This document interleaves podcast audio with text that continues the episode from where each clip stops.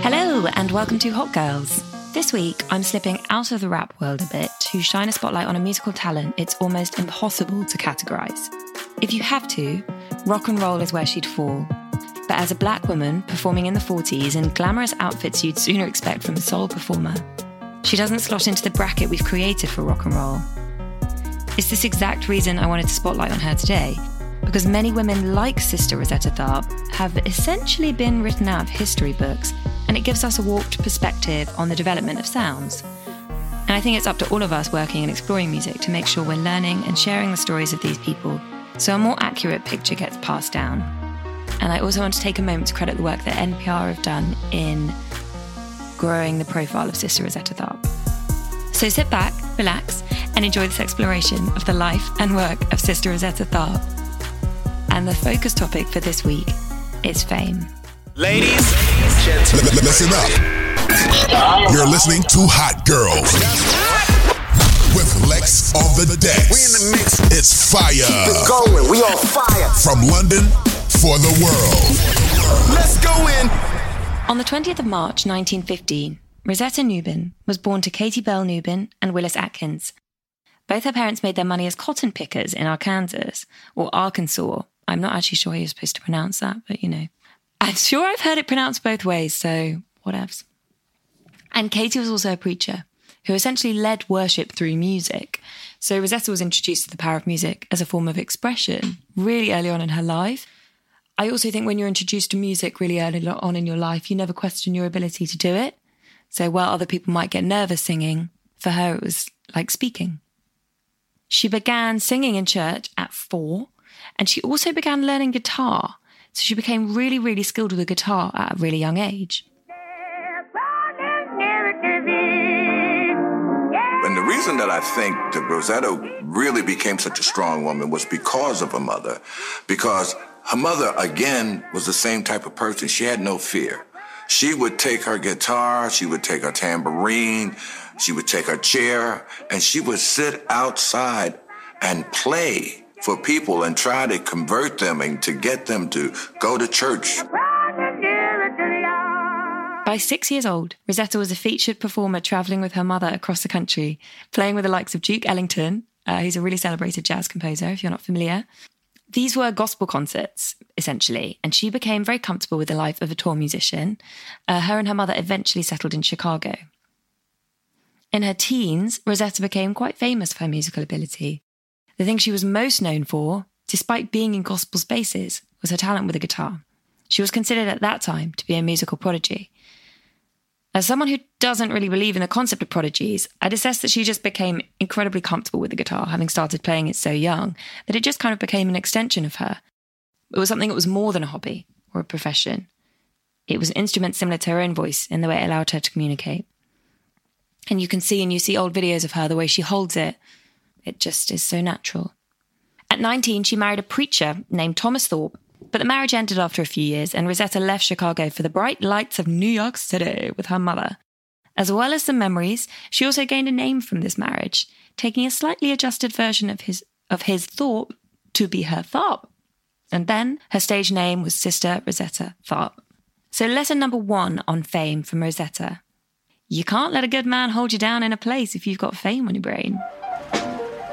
Ladies and gentlemen, at this time, I take great pleasure in bringing to you one of the greatest, one of the world's greatest gospel singers and guitar virtuoso, the inimitable Sister Rosetta Tharpe. The first time she recorded any material, she was twenty-three. The records were described as gospel songs, and she was backed by a jazz band in the recording. One of the tracks in particular, Rock Me, which you can still hear today, had a huge influence on artists known for a different genre of music, rock and roll. Elvis Presley and Little Richard both were vocal about the influence this had on them. At this point, Rosetta had signed a seven-year deal with her record label, Millinder. that year, which was nineteen thirty-eight, was a really big year for her as a performer. Uh, we take it for granted now. We think of it as almost being step number one, that you get some songs recorded before you perform or before you tour. But in this era where Rosetta was rising, recording was newer, and it allowed the opportunity all of a sudden for your music and fame to travel much further than you could. So fame lesson number two by Rosetta is to stay in people's memories. You need to give people something to love, something to hold on to and to keep in their brain when you're not there. That year, those songs she recorded were really popular, and they led to her performing at many venues, including the very beautiful and iconic Carnegie Hall. Life wasn't all sweet as for Rosetta after she started gaining this more worldly following.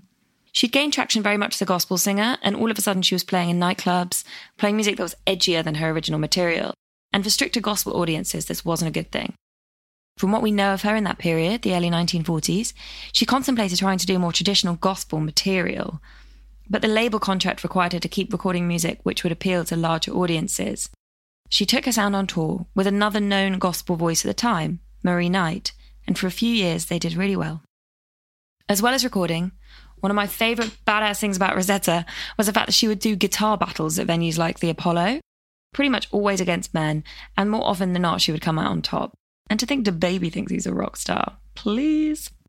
Unfortunately, as we know, fame doesn't prevent you from tragedy. And in nineteen forty-nine, Rosetta was handed a huge portion of that when her children and mother were killed in the same house fire. So how famous was she at this period? Well, she was one of only two gospel artists invited to record music which was then sent overseas to troops fighting in the Second World War. And in nineteen fifty-one, twenty-five thousand people bought tickets to her wedding.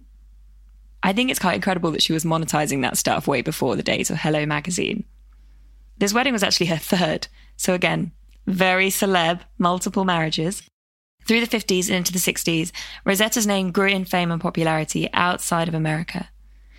And it was a nineteen sixty-four performance, which was filmed by Granada, of Rosetta singing in the rain, which is now a part of how people like me, and more importantly, much more importantly, her biography Gail Wald, who wrote the groundbreaking Shout, Sister Shout in two thousand seven.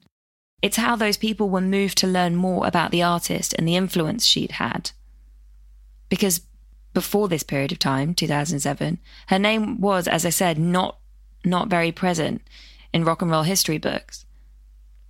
N P R actually said of the artist, "It's often been said that Tharpe is a forgotten figure, but more accurately, she has been written over in music history by what was imprinted on the culture as characteristics of the rock and roll icon, being male and white." I think that's a really important uh, point to just understand, that it didn't matter how much fame and success she had at the time, because she didn't fit the cultural narrative or cultural expectation of the genre of music she made, media didn't keep up their coverage of her. And that's the next fame lesson. It doesn't usually last. You are subject to the bias of the media. She had a major impact on artists like Elvis Presley. When you see Elvis Presley singing um, early songs in his career, I think if you imagine that he is channeling Rosetta Tharpe, it's not an image that I think we're used to thinking about when we think about rock and roll history. We don't think about the black woman behind the young white man. Rosetta died in nineteen seventy-three, aged fifty-eight, as a result of a stroke. But her influence lives far beyond that. Celebrated rock and roll artists Johnny Cash and Little Richard have both identified Rosetta as their favourite singer as a child. Little Richard, for example, described being invited on stage with the singer as the best thing that ever happened to me. Keith Richard, Bruce Springsteen, Led Zeppelin and Eric Clapton are other rock and roll icons who credit her as an influence or who have covered her records. She had a remarkable ability, I think, to appeal to gospel, blues, early R and B and rock and roll audiences, and therefore to pigeonhole as a gospel singer, which is how she generally gets kind of described, is, I think, to take a bit of a narrow view of her ability. Her incredible ability on the guitar and her spirit when she performed was fueled by that holy energy that you get from growing up in evangelical churches and gospel choirs. And that energy is what fused rock and roll. So if you think about the way that Elvis performs, you think about the way that other stars perform, the scale of it, the the blessing that they give to the music. that really came from women like Sister Rosetta Tharpe, who who fused those two worlds of rock and roll instruments and gospel energy. It's been long overdue. I'm honored to induct Sister Rosetta Tharpe into the Rock and Roll Hall of Fame. Thanks for listening, guys, and have a superior week. What up, Lex? D J Lex on the desk. We keep our eyes on the prize. It's not no surprise. Good women.